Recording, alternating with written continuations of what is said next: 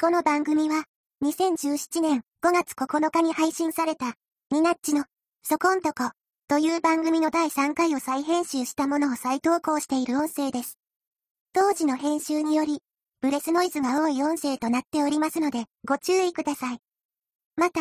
2017年5月9日時点での内容になりますので、現在は、内容や状況が異なっている場合がございますので、重ねてご注意ください。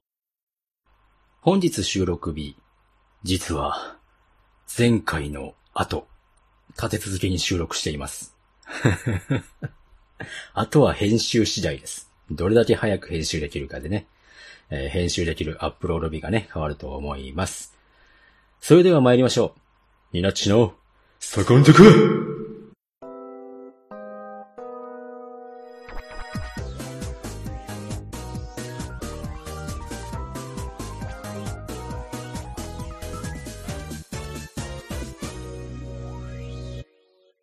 こんにちは、ニナッチです。この番組は、私ニナッチが、アニメやゲーム、果ては社会問題などを浅い知識に取り上げて振る舞う、無責任系ノープラン番組となっております。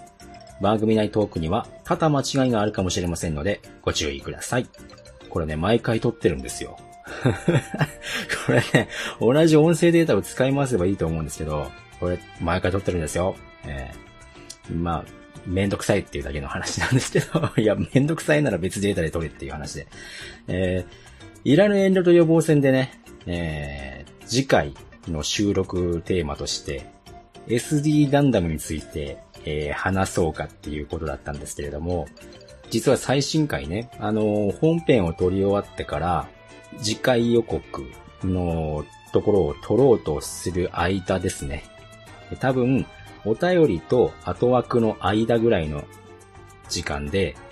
えー次回のテーマどうしますみたいな話になった時に、えー後枠をね、何か喋りますっていうテーマになった時に、いろいろこう話していたんですよ。で、これどうですか？あれどうですか？みたいな。最近はどうなんですか？みたいな、この話をしていった時にね、バンダイの話になったんですよ。うん。でね、その流れで、あの、バンダイといえばガンダムですけれども、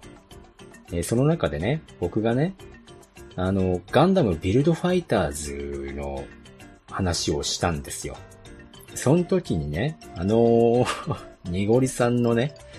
えー話にね、火がつきまして、えー実はね、僕はね、知ってるんですよ。こういう作品をね。でもね、プラモ教師郎っていう作品はね、確かに出したけれども、僕はね、このプラモウォーズっていう作品をね、知っていまして、ここまで人気だったこのプラモウォーズがね、このビルドファイターズに出てこないんですよっていう風なね、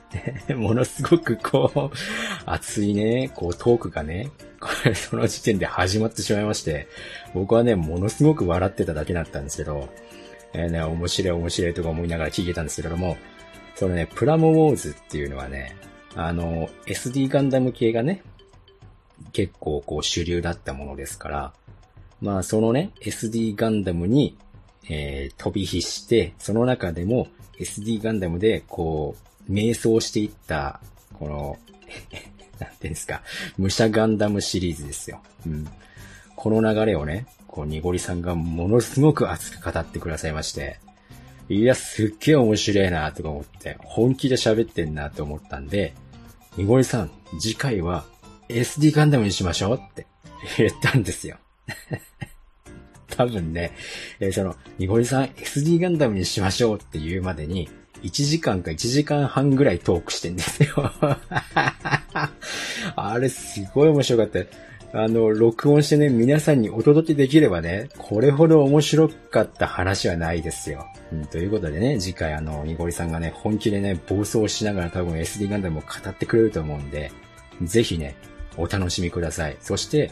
お便りもね、なんならね、こうやってくれれば、多分ね、暴走したにごりさん、お便りに乗ってね、さらに暴走してくれると思うんで、そこも、えーぜひお便りください。うん。お待ちしております。あの、いらぬとのお便りはね、いらぬ遠慮と予防線の方に送ってください。うん。さあ、というわけでね、えー今回のお題はこちらです。仮面ライダーアマゾンズ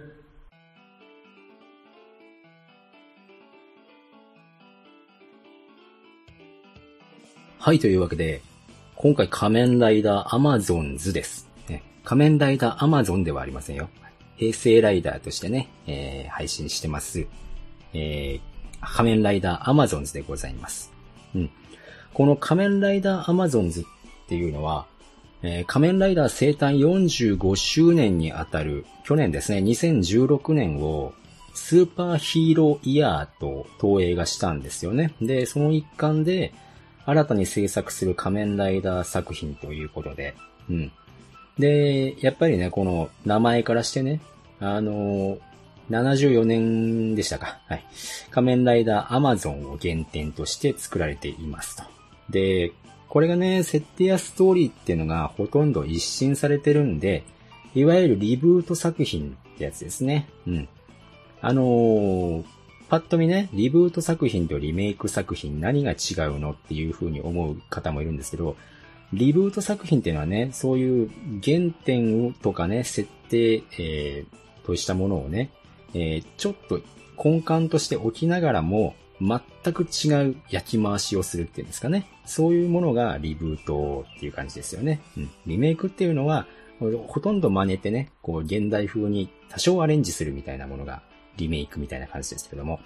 うん。で、この作品がね、BOD ですよ。うん。いわゆるビデオオンデマンドですよね。はい。で、これがね、Amazon 会員ですよね。Amazon 有料会員。Amazon プライム用の、えー Amazon プライムビデオということで配信をするんですけれども、あとはね、これ第1シーズンの方なんですけれども、えー新撮のね、オープニング映像を追加したテレビ版がね、BS 朝日と、えー東京 MX で放送されてるんですよね。で、いずれもね、深夜枠とかプライムタイム枠なんですけれども、あのね、この作品の内容がね、やっぱりね、ホラーですとか、食人ですよね。うん。そういったもう、要素を含むね、過激な内容なので、そのまま放送することはできねえってことで、30分枠の尺の都合もあってね、いろいろ再編集されて、えー放送されてるんですよ。うん。だから、このテレビ版っていうのは、いわゆるこう、ちょっと、えーライト版と言いますかね。はい。再編集版ですよというところで。だから、えーこの Amazon プライムビデオ配信版が、いわゆるディレクターズカット版に近い形っていうことで、本当にオリジナルを見るんだったら Amazon プライムビデオで見なさいよっていう感じなんですけれどもね。はい。えちなみにね、Amazon プライム会員っていうのは、えー年会費かな、えー3600円ぐらいの年会費で、いわゆる Amazon の発注にね、プライム会員だったら、お急ぎ便とか指定便が、無料でできますよっていうサービスのおまけとして Amazon プライムビデオっていうところで、プライムビデオに指定されているものだったら無料で見ることができますよっていう風なサービスなんですよね。うん。だから、おまけのビデオで配信されている、えー仮面ライダーっていう感じなんですけどね。はい。で、これがね、あの当時ね、えー Amazon プライムビデオのことを知ったね、プロデューサーが、えー冗談と本気半分半分で、Amazon Japan にね、えーこういう仮面ライダー Amazons っていう仮面ライダーを作ろうと思うんだけどって提案してみたところですね、そんなドンピシャがタイトルがあるんだという風に反応されて、これはいけるんじゃねえかってことで、Amazon 側の方もですね、なんかノリノリで Amazon でやろうみたいな感じになったみたいですよ。はい。でね、この amazon の制作発表会でね、プロデューサーの白倉さんがですね、まあ、今の平成ライダーはね、あの、かつての初期の平成ライダーでやったようなトゲがないと。バイオレンスさが失われているということをね、言うんですけれども、当たり前だって話で。あのね、僕はね、これはね、僕の持論なんですけども、仮面ライダーっていうのは、その時代の、えーテレビを見ている子供たちが見て憧れるヒーローであって、当時ね、仮面ライダーを見て成長した大人たちが見るものではないと思ってるんですよ。だ見てもいいけれども、そこはね、その視聴者層のターゲットは今やっぱりテレビを見ている子供たちなんだよっていうところが僕の持論なんですよ。だからね、時代とともにね、そういった表現が薄くなっていってるのは、時代背景的に当たり前なんだよっていう話でね。ただね、こうやって、えー、別のね、テレビとは違う形で、そういった大人が楽しむ仮面ライダーっていうものを作る心意気は、うん、評価していいかなっていうふうにその時は思いました。うん、で、本作品は他のライダーシリーズとはちょっとあからさまにね、ターゲット層が違うんですけれども、えー、なんかね、普通に家族向けっていう風に言い切ってるみたいですよ。んなわけあるかっていうことですね。まあ、ただね、えー、配信でね、こう、アマゾン、アマゾンプライムで配信で映像を見るのは、主に3、40代、それさらに上の層ですか。そういった男性であるために、まあ、見応えのあるものに全要素を1話から凝縮していこうという風な感じでね。うん。海外ドラマファンから見ても、映画ファンから見ても、もちろんヒーローが好きな人も引き込まれるように作ってありますね。うん。で、ハードと、えー、ホラー、それから人間ドラマっていうね、こう、重厚なストーリー作劇を掲げていて、まあ、ただね、この Amazon プライムの公式ページには、本作品には一部バイオレンスシーンが含まれております。未成年の方のご干渉にあたりましては、保護者の方の適切な配慮をお願いいたしますなんていうね、記述がされていたりします。うん。この作品はね、あの、脚本に小林康子さんを起用してます。えー、小林康子さんといえば、仮面ライダーで言えばね、えー、龍騎、それから電王かなあと、オーズですとか、うん。そういったところでね、うん。まあ、そういうことかっていう感じの えー、ストーリーをね、えー、プロデューサー、白黒プロデューサーはね、あのー、彼女のことを原作があってそれを踏まえる作品っていうわけじゃなくて、オリジナルでね、登場人物の造形から掘り下げていくというのが向いてる作家さんっていう風に評価しているみたいで、だから、アマゾンから引き継いだ要素とか大事にした点については、えー、Amazon のテーマをね、そのまま置き換えても、現代人には伝わらないというところで、それを現代に通じるように、どう咀嚼してね、再配信するかっていうのを意識したみたいでね。うん。まあ、全然違いますよ。うん。だから、アマゾン、仮面ライダーアマゾンという作品をね、頭に置いて、それを見ると、アマゾンズを見るとね、全然違いますから。はい。そこら辺はね、名前とちょっとデザイン性みたいなところを有料したっていう意識だけでね、えー、見てほしいというところだと思います。えー、今回は第1シーズンの方をご紹介していこうかと思います。えー、現在第2シーズンはね、ストーリー半ばで配信中なので、はい。えー、そこら辺もね、なかなか話がね、途中で止まってしまうんで、第1シーズンだけちょこっとネタバレありますので、そこら辺もご注意くださいというところで語っていこうかと思います。で、第1シーズン、まあ第2シーズンも共通なんですけれども、えー、毎週金曜日の0時に更新があって Amazon プライムビデオに配信版が出ますよっていう形をとっていますね。うん。えー、第1シーズンなんですけれども、まあストーリーとしてはね、まあ、大手製薬会社がね、こう、秘密裏に人工生命体の研究を行っていたんですよ。それが人工生命体アマゾンっていう存在なんですけども、で、この2年前にね、フルの事故によって4000体もの実験体、つまり4000体のアマゾンが脱走して人間社会に潜伏してしまうわけですよね。うん。で、アマゾン細胞というね、人工細胞を培養して作られた彼らは、普段は人間に擬態しているんですけれども、人間のタンパク質を好む、まあ、食人本能を有しているわけですよ。うん、人間食うわけですよね。はい。だアマゾンは普段、こう、腕にね、えー、腕輪があって、アマゾンズレジスターっていう腕輪の力でそれを抑えているんですけれども、この Amazon's Register っていうのは、一見、あの、仮面ライダー Amazon でいうとこのギギの腕輪です。うん。そういったもので、えー、中にはね、えー、仮面ライダー Amazons の設定として、こう、抑制薬が入ってるわけですよ。で、その腕輪の抑制薬の効果で、えー、食人本能を抑えてるんですけれども、その効果が切れると、怪人に変貌して、いわゆるアマゾンの怪人体っていう風な感じなんですけれども、まあ変貌して、本能のままに人間に襲いかかって貪り食うと。うん。で、そのためにね、この大手製薬会社、野様製薬って言うんですけど、えー野様製薬が系列会社の外注駆除業者、野様ペストンサービスに駆除班を置いて、秘密裏にアマゾンの駆除に当たらせていたと。うん。まあ、そんな状況下で、野様製薬の役員の息子、水沢遥は、病弱であることを理由に家から出ることを許されずに、義理の妹の美月と共に静かに暮らしていたんですけれども、一日一回、えー、注射をね、義務付けられていたんですけれども、その遥は、えー、めんどくさいっていうことで、えーその注射をね、サボったんですよね。で、サボったことによって、あの、湧き上がる本能に突き動かされるまま家を飛び出して、アマゾンと駆除班の戦いを偶然目撃しちゃうんですよね。で、えーその現場でね、さらに自身も異形の姿、仮面ライダーアマゾンオメガへと変貌してしまうというあらすじなんですけども、まあこの主人公の水沢遥、えーまあわかる通りですね、彼はアマゾンというところなんですけどもね、えー一方ですね、えー彼は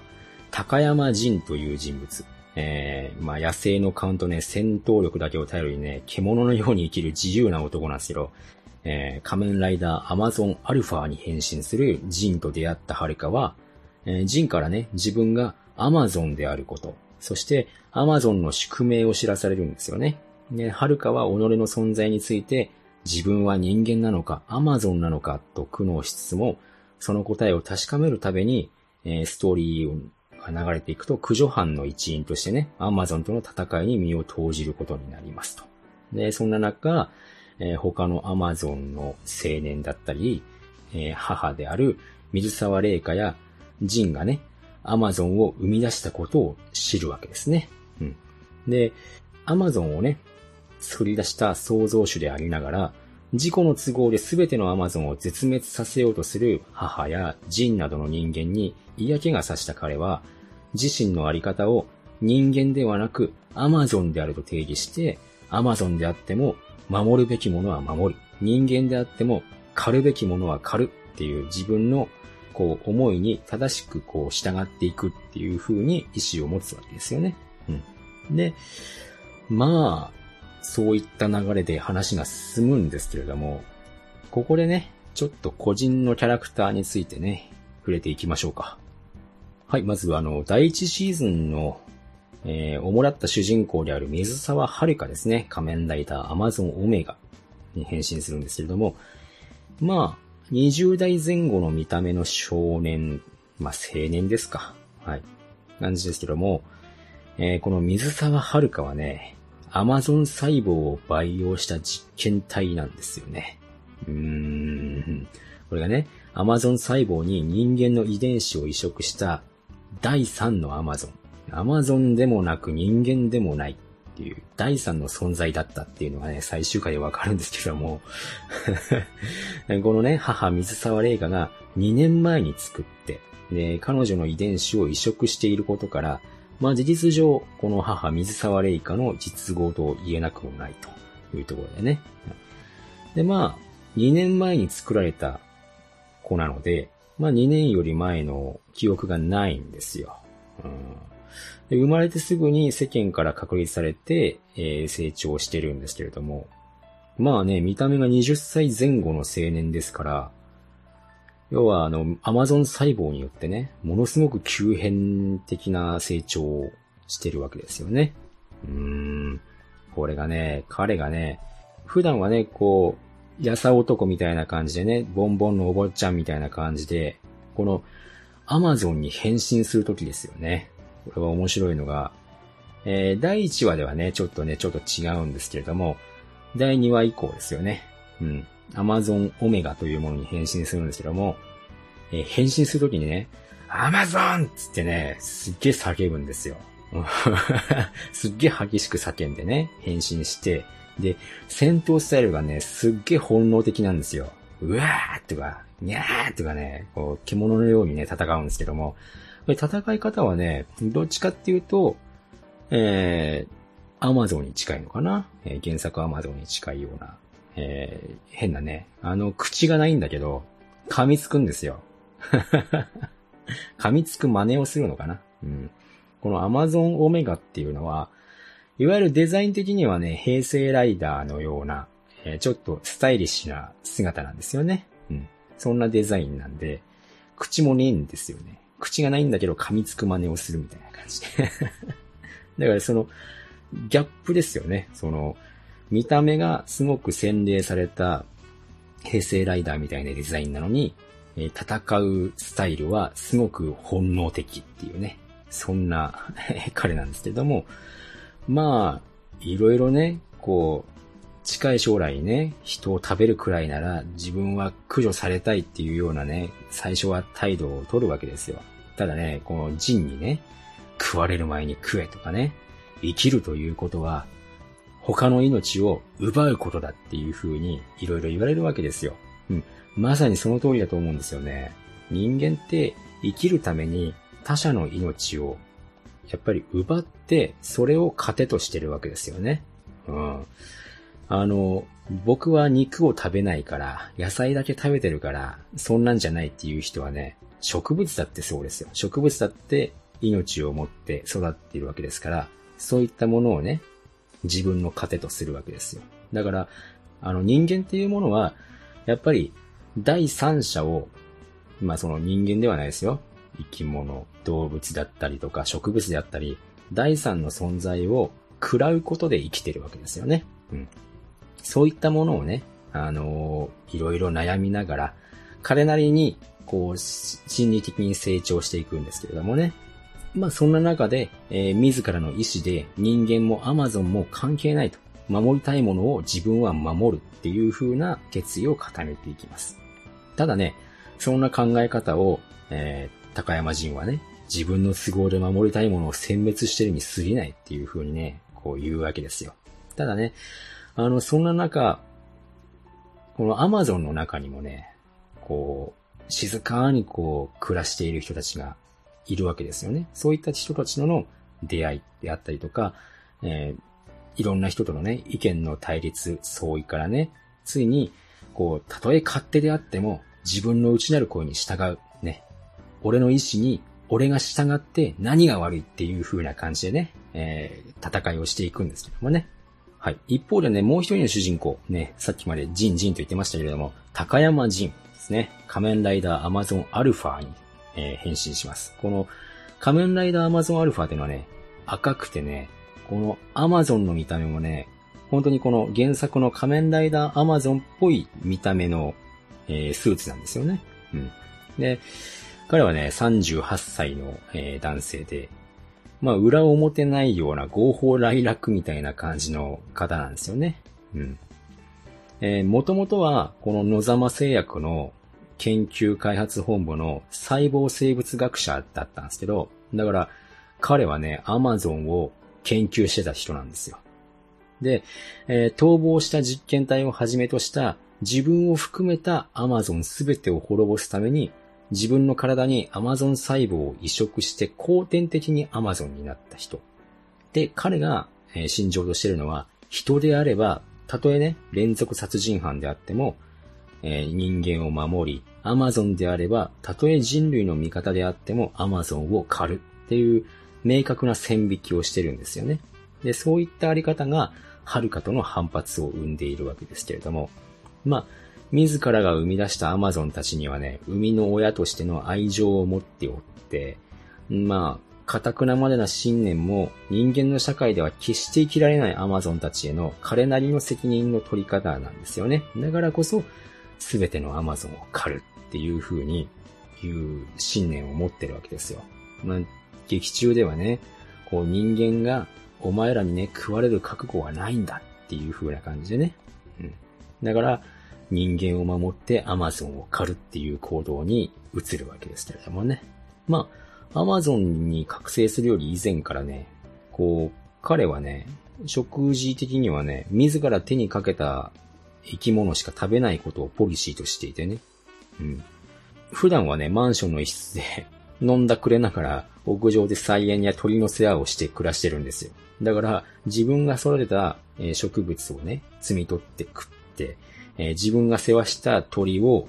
え買って食うわけですよ。うん、あのね、ぶっちゃけて紐なんですよ。恋人役のね、あの、ナナハさんっていう方がいるんですけど、そのナナハさんにね、紐で生き 生きてるんですけど、ナナハさんとの、え、関係は良好というところでね。まあ、Amazon's ドライバーを用いて、自らの意思で Amazon アルファへと変身できるんですよね。で、Amazon レジスターっていうものは彼はつけなくても、えー、食人衝動に駆られることがないっていう人なんで、まあ、稀な存在なんですけども、Amazon の漢字能力、ね、近くに Amazon がいるみたいなね、漢字能力があるんですけども、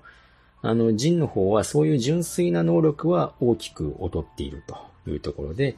まあ、Amazon の情報を集めるために、ナナハさんに頼んで、あの、野様製薬の通信を盗聴してもらってたりするんで、あのね、やっぱ完全な紐なんですよ。いや、いいよ。この、ジンさんはね、すごくこう好きなキャラクターです、僕は。うん。でね、戦闘スタイル、さっきね、あの、オメガが本能的な戦い方をするって言ったんですけど、このジンはね、あの、変身する際に叫んだりしないんですよ。アマゾンって言ってね、静かに変身してね。で、戦い方がね、パンチやキックみたいなね、普通にこう洗礼された戦闘スタイルで戦うんですよ。見た目が、あの、昭和ライダーっぽいね、この原点のアマゾンに似ているのに、この口もね、開くようなこのスーツですよ。うん。ああいう姿なのに戦い方はパンチとキックっていうね。は いなかなか面白い設定なんですけど。うん。でね、一方で、えー、駆除班っていう言葉がありましたけれども、まあ、野沢ペストンサービスっていうところの、えー、アマゾンを駆除する、えー、チームのことですね。彼らがね、やっぱりね、と、設定としてすごく面白くてね。うん。彼らはね、それぞれにお金が必要な人たちっていう感じなんですよ。だから、金で動くっていう風な、えことを言われるんですけども、例えばね、あのー、子供のね、治療費のために戦ってる人とかね、あとは、親の養育費、えー、不自由になったね、親の養育費を、えー、稼ぐために、えー、金を稼いでる人人とかね。えー、あとはね、あの、生まれ育った養護施設に貢献したいということで、お金を稼いで寄付してるっていうような人物とか、あとはもう単純にね、借金があってそれを返すために金を稼いでるっていうような人もいてね。あの、それぞれにね、重いこう、過去がね、あって、そのために金が必要なんだっていうところで、えー、駆除班としてね、あの、戦っている人たちがいるんですけれども、こういう人たちはね、なかなか面白いんですよ。絡んでくるんでね。で、一方でね、この野様製薬ですよ。うん、野様製薬にもね、すごくね、あの、役員でね、いろいろこう、一癖も二癖もあるようなね、人たちが多いんですけれども、このね、会長ですよ。この野様製薬の会長である天井高明っていう存在がね、おっさんがね、ひどいんですよ、これ。ものすごくね、こう、足が不自由でね、普段は車椅子を使ってるんですけども、えー、社内会議ではね、テレビ電話における自身の映像のみで、まあ、一癖も二癖もある幹部たちをね、一度にひれ伏させる威圧感を備えた老人なんですよね。うん。まあ、社会に放たれたアマゾンを駆除することが、まあ、自社の躍進の要だと考えて、現実を知ろうとしない幹部たちに、あえて駆除班による記録映像を見せることで、現状の把握を迫るわけですよね。あの、彼はね、なんだかんだ言って、人間とは違った新しい存在であるアマゾンをね、あの、新たな命の進化であるというふうにね、こう仮定して、生態系の一部としてね、こう評価しているわけですよね。その進化に多大な期待を寄せていて、まあ、ものすごくね、このアマゾンの行く末みたいなところをね、楽しみにしてるっていう感じなんですよね。もう本当にこの GG はね もう本当に癖がありますよ。うん。えー、ちょっと細かい設定にね、触れていくとすると、この仮面ライダーっていうのは、えー、本作の中では、実は仮面ライダーっていう言葉は一度も使われないんですよ。だから、アマゾンズドライバーを使って変身するアマゾンオメガ、アマゾンアルファ、それからアマゾンシグマもいますけれども、えー、そういう者たちを、えー、設定上ですね。僕たちが設定上仮面ライダーという風に呼んでます。うん、で、この Amazon ドライバーを使って変身する者たちは、通常の Amazon と違って完全に理性が保たれていると。で、そのために Amazon の本来持つ高い身体能力に加えて、えー、格闘技術や武器を使いこなすことができたり、あと、えー、各種必殺技の発動もドライバーを介して行えると。で、変身時にはですね、通常の Amazon 以上の高熱と衝撃波が、えー、出るんで、こう変身するとね、すごい衝撃波がバーンって広がるんですけども、それもかっこいいんだけどね。うん。あの、変身時はね、Amazon's ドライバーをま、ま、ベルトごと巻いて、で、こう、バイクのハンドルですよね。みたいに、こう、左側なんですよ。バイクだとこう、アクセルスロットは右側なんですけど、左側のスロットを、こう、バイクのスロットみたいにガキってこう回すと、えー、大体ね、こう変身するものの設定に、こう、手術にね、ベルトがね、アルファっていうかね、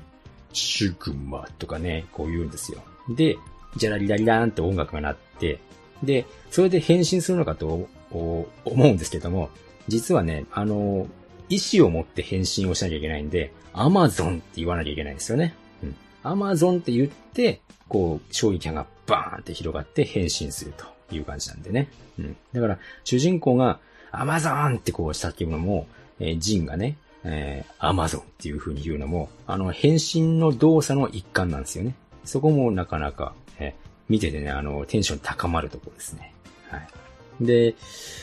アルファとオメガは、まあ、ハルカとジンですよね。通常のアマゾン以上に、え、エネルギー消費が大きくてですね、変身者は頻繁に食事をして栄養を摂取している様子が伺えるんですね。主にタンパク質なんですけど。うん。えー、力中ではね、卵とか、はるかの方はハンバーガーをよく食べるんですけど、これハンバーガーがね、どう見てもマクドナルドのハンバーガーなんですよ。でも、包み紙はね、あれ、照り焼きマックの包み紙なのかな？あの、包み紙紫色の文字が書いてるやつなんですけど、紫色の包み紙って、あれ、ハンバーガーじゃなかったよね？ハンバーガーの包み包み紙って、あの、オレンジ色の包み紙だったとした思ったんですけど、うん、普通にハンバーガーです、うん。マクドナルドのハンバーガーを食べたりしてます。うん、で、エネルギー切れに陥ったり、ドライバーが脱落すると強制的に変身が解除されてしまうと。うんただ、えー、Amazon シグマっていう存在がいるんですけど、Amazon シグマはタンパク質の摂取がいらないというような感じの設定になってます。で、この Amazon's ドライバーっていうのは、えー、劇中では単にベルトって呼ばれてます。うん。で、中央の目のようなパーツがね、変身する Amazon の目の形と形状に対応していて、えー、まあ、変身ベルトはね、その向きをこう変えることで、えー、オメガとアルファに変身をこう切り替えることができたりしたんだけどね。で、変身者のエネルギー切れを察知すると、この目のランプがね、消灯するんですよ。そういう仕組みになっていて。で、左側のグリップがアクセラーグリップっていうことで、このグリップをひねることで、ドライバーのコアユニットが作動して、えー、コアから発する特殊パルスによって装着者のアマゾン細胞を刺激するということで。このアルファの場合はアルファっていう電子音がね、流れて、オメガの場合はオメガとか言うんですよ。で、シグマの場合はシグマっていう風にね、ベルトが喋るんですけど、うん、歌は気にするなってやつですか えー、あとね、変身者が Amazon っていう風に発生することで変身をすると。で、変身後は再びね、このグリップをひねることで、まあ、英語風の電子音声で必殺技を発動すると。Amazon Omega の方は、バイオレンスストライクだったかな。うん。だから、すごいね、あの、なんていうんですかね、低い声でね、言うんでね、バイオレンス、ストライクとかいう風にね。ちょっとま、巻いて喋るんですけどね。なかなかね、ベルトはね、いい声をしてますよ。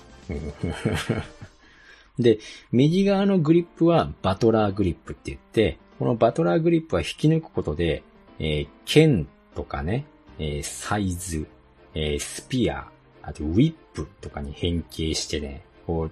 まあ、ただ劇中で使用したのはね、オメガだけなので、あの、ジン側のアルファにそのバトラーグリップの機能がね、あるかどうかっていうのはよくわかってないんですよね。うん。まあ、ジンのものはね、表面にいくつもの傷がついていて、あの、使い古してる感があるんですけども、はるかのものはね、本来、えー、ジンがね、予備として所持していたものを、えー、ジンの恋人であるナナハさんが譲渡したものになっています。うん。でね、これね、作品の中のね、名言が多すぎてね、僕はね、何を紹介していいものかもうね、迷うぐらいいい言葉があってね、うん。その中でね、いくつか抜粋すると、あの、はるかがね、アマゾンだって人間だ。あなただってそうでしょっていう風にな時にね、こう、ジンがね、人間ね、そんなことを考えるのは人間じゃないやつだけだって言うんですよ。これすごいこうね、いいセリフだなっていう風に思ったりね。あとね、駆除班の最後の方ですね。えー、もう撤退するときにね、また撤退っていう風に言われたときに、そうじゃねえ。駆除しなきゃ食ってけねえっていう風に言うんですよ。もうね、駆除しなきゃ食ってけねえっていうね、これ名台詞もあったりね。もう本当にね、セリフはね、いいセリフばっかりですよ。やっぱりね、最終話とかはね、そう、名言だらけですよ。本当に。でね、あのー、アマゾンプライム版、えー、配信してる方ですよね。こっちはね、あのー、すごいバイオレンスなシーンがね、多々ありますので、見る際はね、あの、内臓が見えても、あの いいという風な覚悟で見ていただければいいと思います。あのね、普通にね、あの血だらけになりながら食われてますから。やばいですから。あの、気をつけて見ていただきたいと思います。でもね、本当にね、Amazon プライム版はぜひ見てほしいです。うん。まあ、あの、YouTube とかいうところにね、あの、アップロードされてたりしますんで それもね、見てもいいとは思うんですけど、あの、本当に、あの、編集されてないものの方を見ていただくと、すっごいこの作品すんげえ面白いから、ぜひ見ていただきたいと思います。あの、主人公たちだけじゃなくて、脇役の人たちにも、ものすごいこう、濃縮されたストーリーや関係性っていうものがちゃんと描かれてるんで、この作品ね、あの、13話だったかなもう本当に短い話数なんだけど、すごい面白いんで、ぜひチェックしていただきたいと思います。はい、というわけで、今回は仮面ライダーアマゾンズについてお話をしました。ちょっとね、立て続けに撮ったんで、説明が雑だったかもしれないですけど、ちょっとね、ご了承ください。うん。仮面ライダーシリーズはね、もっとね、僕が好きな作品があるんで、たくさんね、ご紹介していければいいな、というふうに思ってます。はい。えー、お便りの方来てます。虹パパ生活さんからお便り来てますよ。えー、第0回1回拝聴ニナッツさんの説明わかりやすいですね。グリッドマン、全く知りませんでしたが、普通にかっこいいですね。チェックしてみます。今後の配信も期待しております。ということでした。ありがとうございます。ただね、このお便りね、僕がね、いらぬ遠慮と予防線で、ニナッチのそこのところ配信しましたっていう前にね、普通にニジパパさんね、僕の番組を 探してきてね、聞いてくれて、お便りまで送ってくれてるっていうね、すごいなぁっていうのね。あの、ニジパパさん自分のことをね、ポッドキャストジャンキーっていう風に言ってるんですけど、本当にこう、ジャンキーな人だなっていう風な感じで、いやーすごいですよ。で、ニジパパさんね、それだけじゃなくて、他の番組にもね、あのー、宣伝してくれてまして、いらぬ遠慮と予防戦で、えー、収録最新回した時に、えー、オルネポっていうところで、えー、虹パパさん宣伝してくれてましたよっていう話があったんですけど、えー、収録後にね、あれ、どこで宣伝してくれたんだっけっていう風に、ちょっと関連で虹パパ生活さんの虹パパラジオの関連で探せば出てくるかなって思ったら、えー、オルネポって出てきたんで、あ、これかもっていう風に、ちょっと聞いてみました。うん。あのー、あれですね。ポッドキャスト次戦多戦知りませんのコーナーのやつですね。はい。あの、早速宣伝してくれて本当にありがとうございますという感じで。はい。ありがたいですよ、本当に。虹パパさんはね、いろんな番組にね、こう、コメントを残してるんで、あの、オルネポもね、僕、ちょっと聞き始めました。ただ、あの、配信回が多すぎるんで これ全部聞き切れるか自信ないです。あの虹パパ生活さんの虹パパラジオはね、僕はね、だいぶ、えー、全部聞いてきたので、最新回までやっと追いつきましたよ。うん。で、第106回ですか。あの新企画でね、虹パパ米をね、作ろうと。お米ですよ。うん。お米作ろうっていう企画でね。僕いいなって思ったのは、これ、いらぬ遠慮と予防線でも言ったんですけど、やっぱりね、こう、ラジオを聞くことによって、その人となり、あの、どんな人なのかっていうのが、大体わかるわけですよね。で、そんな人が、このお米を作ってるっていう風にわかるっていうのは、消費者として、まあ、購入者側として、安心して購入できると思うんですよ。うん。これいいな、こういう形いいなって思ったので、ぜひね、あの、たくさんね、あの、お米を作れるような状態ならば、僕ぜひ買いたいですねっていう いうふうに思いました。うん。お米いいなっていう感じで。うちもね、あの、お米の消費量はね、家族で消費してますんで、ある程度は消費しますんでね。うん。ぜひね、あの、進捗を期待してます。あとあの、ダイエットの進捗も期待してます。でね、この、虹パパさんのおかげでね、こう、ポッドキャストを聞くチャンネルが結構増えまして、うん。いいですね。やっぱりこういう風に、こう、他の番組を聞くことによって、またそこで紹介があってね、こういう番組があるよっていうのは、いろんなポッドキャスト番組をね、触れる機会になるんでね、やっぱね、このニジパパラジオいいですね。皆さんもニジパパラジオおすすめです。あのね、歌がいいですよ。僕歌が好きですよ、あれ。ニジパパラジオってやつですね。あれすごく好き。うん、はい。というわけで、お便りの方は以上です。話は変わりますけれども、ツイッターで最近ね、なんかね、話題になってるのが、自転車の手信号がどうのこうのっていう話なんですけど、えい、今更かよっていう感じですけどね。いつになったら自転車の交通マナーはね、良くなるのかっていうとこですよ。皆さんね、あの、自転車はね、車両扱いなんで、右側通行しちゃいけませんからね。うん。あ、歩道をね、走ってる分には、その全てではありませんけれども。やっぱりね、あの、このままね、右に曲がっていくから、右側に走ってればいいやっていう風なね、感じでね、車道は走らないようにしてください。もうね、本当に危ないんでね。そう。危ないからこそこういうね、道交法っていうものがあるわけですから、それにね、違反してるわけですから、逆走はね。うん。やっぱり、ね、そこら辺はね、法律を守ってきちんとね、自転車に乗らなきゃいけないというふうに僕は思います。で、やっぱりね、こう、親御さんは特にそうですよ。やっぱりこう、自分がそういう模範をね、示すことによって、それを子供が真似するわけですから、そこはね、ちゃんとやらないとダメ。うん。そういう風に僕は思います。はい。えー、仮面ライダーアマゾンズについてお話ししましたけれども、平成仮面ライダーはね、喋りたいものたくさんあるんだよね。えー、特にダブル。ダブルとか、ブレイドとか、まあ、あの原点はね、皆さんも喋ってると思うから話す必要ないでしょう。まあ、ただ、僕がね、空ガを喋る際にはね、ちょっと、なんだろう、批判めいたことを言うかもしれません。うん。いい作品なんだけど、いい作品であるがために、っていう感じかな。うん。そんな感じで、えー、平成仮面ライダーシリーズはですね、何回もえー、シリーズ化すると思います。お楽しみください。ということでね、えー、本日お相手ニナッチでございました。また次回お会いいたしましょう。ニナッチのそこんとこリペアでは、皆様からのお便りをもちろん受け付けております。お便りは、ツイッターハッシュタグ、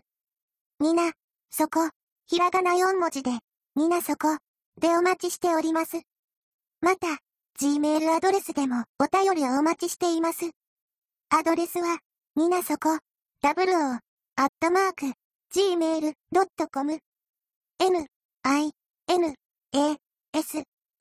k, o, 0, 0、アットマーク、gmail.com までお送りください。皆様からのお便りが溜まった場合、お便り会の新規収録音声を配信予定です。皆様からの熱いメッセージをお待ちしております。